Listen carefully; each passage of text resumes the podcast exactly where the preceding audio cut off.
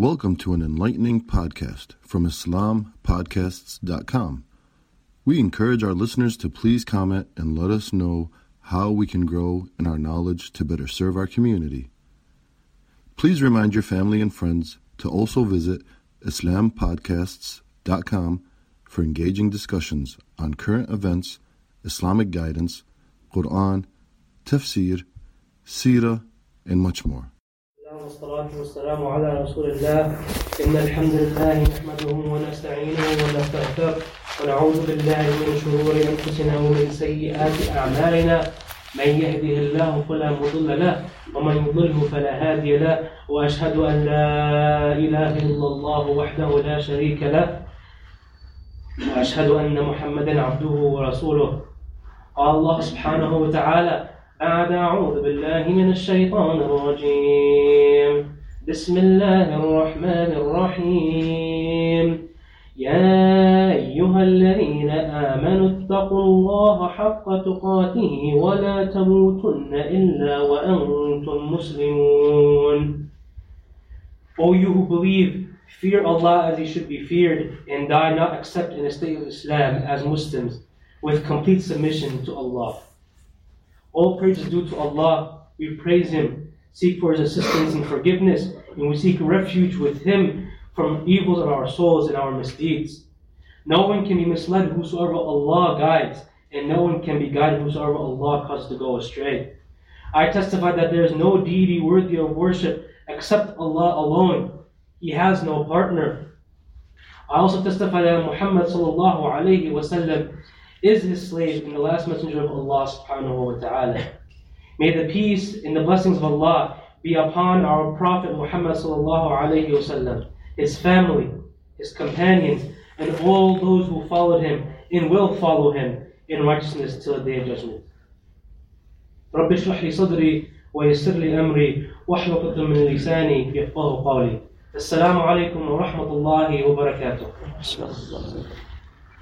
So I know now we're in the fifth week of school, and this is the probably the start of the midterm season. So everyone's getting really, really busy. So I just want to start off by making dua for everyone that inshallah the, this next couple weeks become easy for you guys, and you guys succeed in you know the test and whatever that may be going on. Amen. So I was told actually to about me giving the khutbah today, actually around like 10 a.m. today. I was told that I was going to have to give the khutbah. So I was thinking, what should I give it on? What should I do? And the thing is that today uh, we held a Quran exploration event. And over there I went over Surah Al-Fatiha. And Surah Al-Fatiha is a surah that we all read. It's a surah that we read 17 times a day. And the thing is that the Quran isn't just something that we just read, that we listen, that we love to hear, but it's also something that we have to understand the meaning of. Because without understanding the meaning of the Quran, we wouldn't have all these rules that we have now as Muslims. We wouldn't know what our goal as Muslims is. We wouldn't know what Allah subhanahu wa ta'ala wants from us. That's why we have that's why we have to as Muslims, you have to understand what we're actually reading. Allah subhanahu wa ta'ala gives, yes, He gives a lot of sayyat, unbelievable uh, I mean hasanat, rather. A lot of hasanat, unbelievable amounts to whoever memorizes the Quran, listens to the Quran, reads the Quran. But he also gives an unbelievable amount. And a necessary job of us is to learn what the Quran has to say for us. So I said, what's better than to actually have a khutbah about this, about Surah Al-Fatiha. What does Surah Al-Fatiha, what is the meaning of the surah, what's the theme behind it, and what does it have, what does Allah subhanahu wa ta'ala want us to learn from it? So the thing is that if I went into detail of the actual tafsir, which means the meaning and the implication in our lives of whole Surah Al-Fatiha, it would take about an hour more than that. But obviously, khutbah have 10, 15 minutes, so I'm going to be going over two ayat specifically in Surah Al-Fatiha. That we, whenever we're reading it in our prayers, or whatever it may be, when we're reading these ayat, we think about what we're reading, the meaning behind them. And the things that, so just before I go into these two, two, uh, two ayat, I just want to give you a general theme of what Fatiha is about. Because the thing is that in the Quran, each surah has a particular theme or message or goal that Allah subhanahu wa ta'ala is trying to let us, that Allah subhanahu wa ta'ala us to take away from. So this surah contains a great deal of the central basic ideas of Islam. Its beliefs and its concepts, and it outlines the essential uh, perceptions and attitudes that we have as Muslims. The theme of the surah is recognizing the names and the characteristics of Allah subhanahu wa ta'ala and our overall relationship with Allah.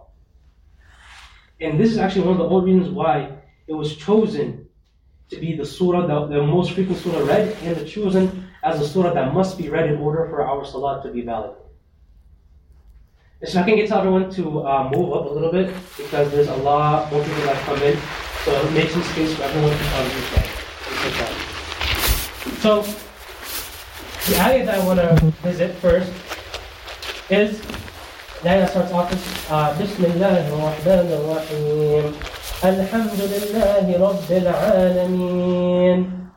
Praise be to Allah, the Lord of all the worlds. Now, praise here means there's the, it's basically the, the feeling of praise. The feeling of praise is actually one of the first like feelings that are aroused in the believer's heart at the mention of the name of Allah, at the, at the mentioning of God. And this is, this is said, stated by Sayyid, uh, Sayyid Qutb, who wrote the Shade of the Quran, who gave explanation on these ayat and surahs. And he says that this word of praise is the first feeling of first feeling aroused in a believer's heart when he thinks of Allah. What is meant by that? The thing is that whether you may be a Muslim or not non-Muslim, when you think of God, the certain ideas that come to up is a person that can, that helps me. He's a person that created everything. He's a person that if I don't worship, if I don't obey, my life will not turn out well. And he's also the person that provides for. This feeling of praise, this feeling of wanting to look up to something is actually called the instinct of sanctification. It's the instinct that every human has to look up to something, to look for something that will provide us support. Now, this instinct can be satisfied by worshiping Allah subhanahu wa ta'ala, believing in Allah, or it can be satisfied by looking up to something else that provides support for you, whether it be science. You look at science as a thing that supports, as, as that one and the only thing that we push and support, that thing that, that decides my life. Or it can be uh, in Christianity, where you have the Trinity, or you, and in Judaism. There's different ways of fulfilling that instinct. And that's why, regardless, what other God you have, you have to you satisfy that instinct somewhere possible. In Islam, that instinct is satisfied by praising Allah subhanahu wa ta'ala, believing in Him, worshipping Him, and encompassing that in all our lives. And the thing is that the Allah subhanahu wa ta'ala, we whenever we want to do any action, whenever we want to praise Allah subhanahu wa ta'ala, we have to do it at every every action. It's actually a fundamental principle of the Islamic faith. Where the Quran says, He is Allah, there is no God worthy of worship except for Him. All praise belongs to Him in this life and the next. All authority is His, and to Him you will all be returned. Allah subhanahu wa ta'ala is saying that all praise, everything in this world that, that encompasses this world, belongs to Him. He's the one that made it, and you, everyone, he will also everything will also return to Him. So, and another aspect of the praise idea is that Allah subhanahu wa ta'ala's grace is so much, it's so great that when a believer says, Praise be to Allah, it is recorded for him as a good deed outweighing everything. Umar bin Khattab, the Prophet's companion, relates that the Prophet Muhammad sallallahu wasallam once to, uh, told how a man once said, Lord, I praise you as befits the majesty of your face and the greatness of your power. The two angels accompanying him, accompanying that man, could not evaluate the remark, refer, and, uh, remark and refer to Allah subhanahu wa ta'ala the Almighty who commanded them register it in his record as he said it. And I shall reward him as he deserves when he returns to me. Now, what is meant by that? In this ayah, there was an individual who praised Allah subhanahu wa ta'ala. And every individual has two angels on his right and on his left that record his actions, the good and the bad. And the angels, when they were trying to evaluate the action that he just did, just praising Allah subhanahu wa ta'ala, they couldn't, they weren't able to measure how, how heavy this good deed was. So they went to Allah subhanahu wa ta'ala and they asked him, how much, what's, what's the weight of this good deed? How do we quantify it? How do we measure it? And Allah subhanahu wa ta'ala said what? Register it in his record as he said it, and I shall reward him as he deserves when he returns to me. So that means it's an un- unimaginable amount. It's unimaginable just to praise Allah subhanahu wa ta'ala. And that praisement, that, that idea of praising Allah subhanahu wa ta'ala, it goes hand in hand with remembering Him in every single action that we do. Anything, anything that you can think of, the idea of praise has to be there. The idea of remembering where Allah subhanahu wa ta'ala was is there. He's the one that provided this for me. Things that, unfortunately, many of us, and actually not many of us, even the most devout Muslim and the most non-devout Muslim, when they're in the time of need, in a time where they are in the most, like they need the most help, they will reach out to Allah subhanahu wa ta'ala. They will make dua, for example, before a test, or before they want to apply for a job, or before they get married, or they're in a financial financial situation, whether they have some uh, conflicts with their families or with other people. Whenever you put in any hardship, you suddenly find people praising Allah subhanahu wa ta'ala, making dua to Him. But this praise has to be both ways. Both in times of hardship and in times of wealth, of prosperity, of, you know, when you're not particularly in a bad situation. It comes hand in hand in everything. Because if you forget Allah subhanahu wa ta'ala in the good that He gave you, you start to believe that this is the, this is the result of my abilities. This is the result of me only. Allah subhanahu wa ta'ala wasn't involved in this. You might think, you might think it's a little, it's a little stretch. I'm stretching it a little bit here. That a person doesn't praise Allah subhanahu wa ta'ala, that means he doesn't love Allah subhanahu wa ta'ala, that means he doesn't remember him. But it's the exact opposite. If a person never praises Allah subhanahu wa ta'ala, he never acknowledges the fact that he's the one that provided this to him. And the second part of the ayah now, where Allah subhanahu wa ta'ala says, Lord of all the Lords. This actually expresses the absolute universal Godhead, which is at the very core of the Islamic concept of, of Allah, which is in there as said by Sayyid Qutb. So what does this actually mean? This actually reflects the idea of Tawheed, which is believing that there is no God but Allah, that, and the Prophet Muhammad was his last messenger, but that idea that there is no God but Allah is the fundamental basis of Islam. It's one of the five the pillars that we learned. One of the five pillars. أشهد أن لا إله إلا الله وأشهد أن محمد رسول الله. That there is no God but Allah and the Prophet Muhammad is his last messenger. This is something that's said by our tongues minimum, minimum 17 times a day. And probably even more. But we constantly say that you are the Lord of the old world. But what does this specifically mean?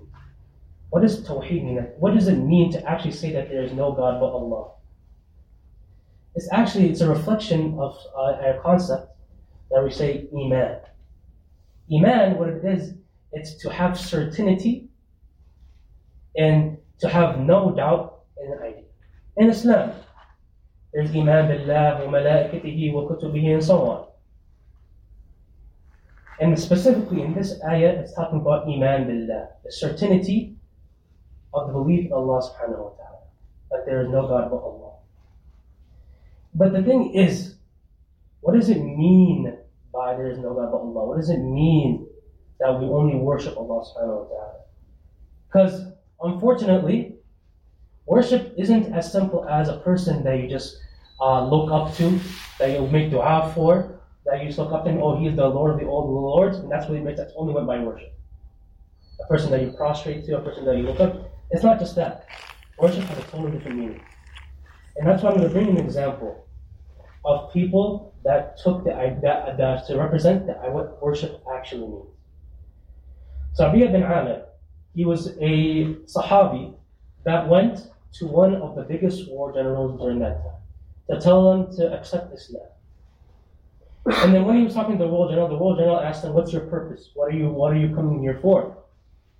And then Rabi'a bin Amir said, Allah Azza wa Jal has sent us to deliver you from worshipping the creation to worshiping the creator of the creation. And to deliver you from the constriction of this world to the vastness of this world. And the afterlife and from the oppression of the religious religions the justice of Islam. Allah Azza wa Jalla has sent us to save you from worshipping each other. Why did Rabbi Amir use the word worship here? Worship each other. That's not the same worship that we're always thinking about. You can't say that I worship another human. It just that's not using our vocabulary. That I worship another human. Doesn't fit on this. The thing is that in Islam, the definition of worship is actually given to us in a hadith. Where Adi bin Hatim anhu said that he came to the Prophet wasallam wearing a gold cross around his neck. The Prophet ﷺ said, O Adi, throw away this idol from yourself. And the Prophet ﷺ recited the verse, They, Jews and Christians, took their rabbis and their monks to be their lords besides Allah. And then the Prophet said, It was not that they worshipped these people, but rather whatever they made permissible for them, they believed it to be permissible. And whatever they forbade, they believed it to be unlawful. This is what meant by worship. When Allah subhanahu wa ta'ala says they took their rabbis and their monks to be their lords beside Allah. Is when you take something other than Allah subhanahu wa ta'ala and make that the deciding factor in your life. To make that the lens in which you look on life and you say whether I should do this or not do this. The thing is that unfortunately, we might take ideas of, of politics, of government, or the ideas of science. We're all students here, we've learned a lot of science. And the things that unfortunately we take this outlook and we say, what? Let me take this science, let me take this politics, whatever issues going on, let me say what the idea, the viewpoint that I have, let me go to Islam and see if Islam matches with what I'm saying. The thing that's, that's a little tricky there is that you're using what? Rules other than what Allah subhanahu wa ta'ala gave you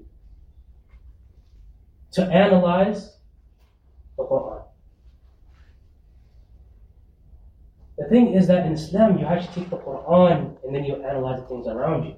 You take that as the lens to analyze what's around you to make, to make sure that Allah subhanahu wa ta'ala is truly the one that you're worshipping, not something else.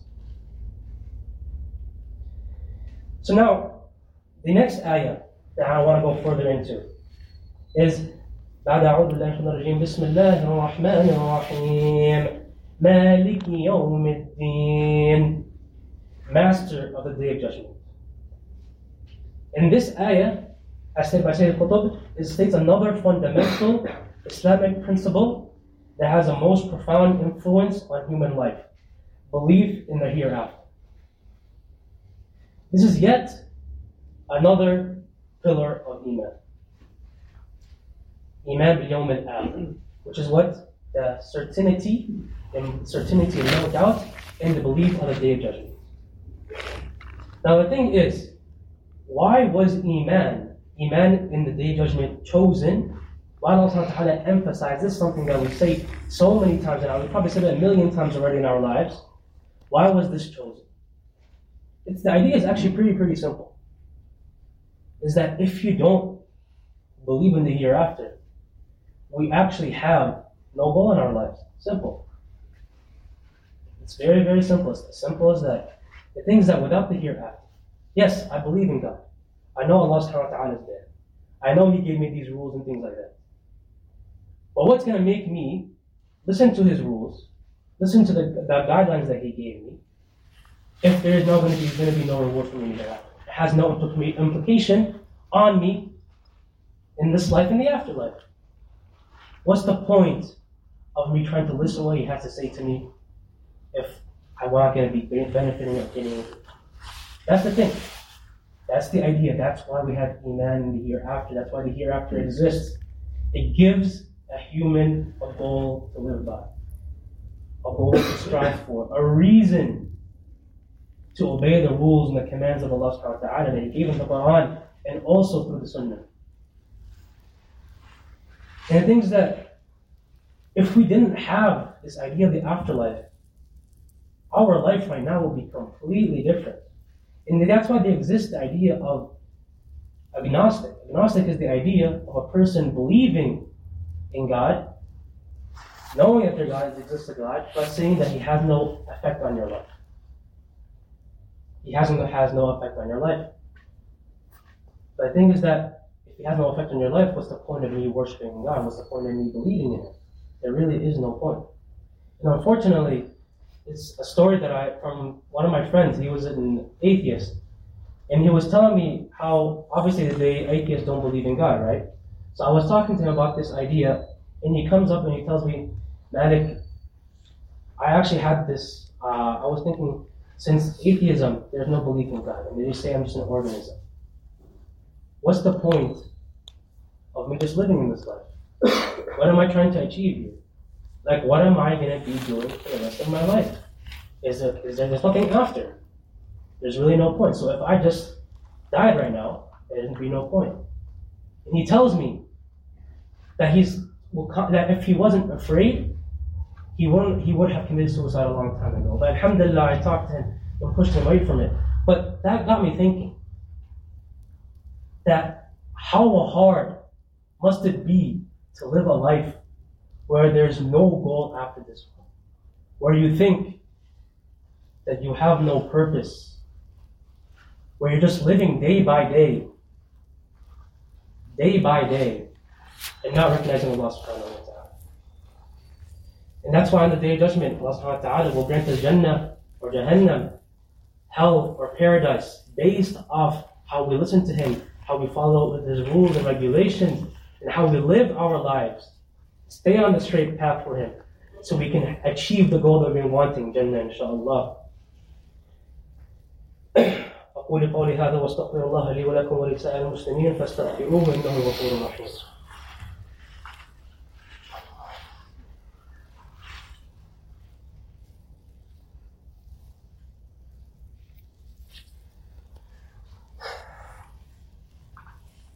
بسم الله والحمد لله والصلاة والسلام على رسول الله صلى الله عليه وسلم.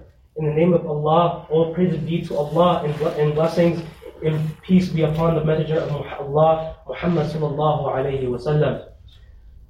So I want to conclude this khutbah by giving a hadith where the Prophet Muhammad talks about Surat Al-Fatiha, what it means, and just the impact, something that we read 17 times a day. The Prophet Muhammad is reliably reported to have quoted Allah as saying that the fruits of prayer are shared equally between me and my servant. And my servant will be granted what he asks for. As the worshiper recites in prayer, Praise be to Allah, the Lord of all the worlds. Allah will say, My servant has praised me.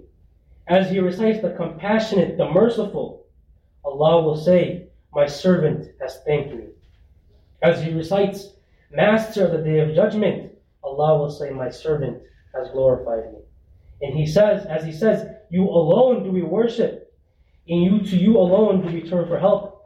Allah will say, This is between me and my servant, and my servant will receive what he asked for.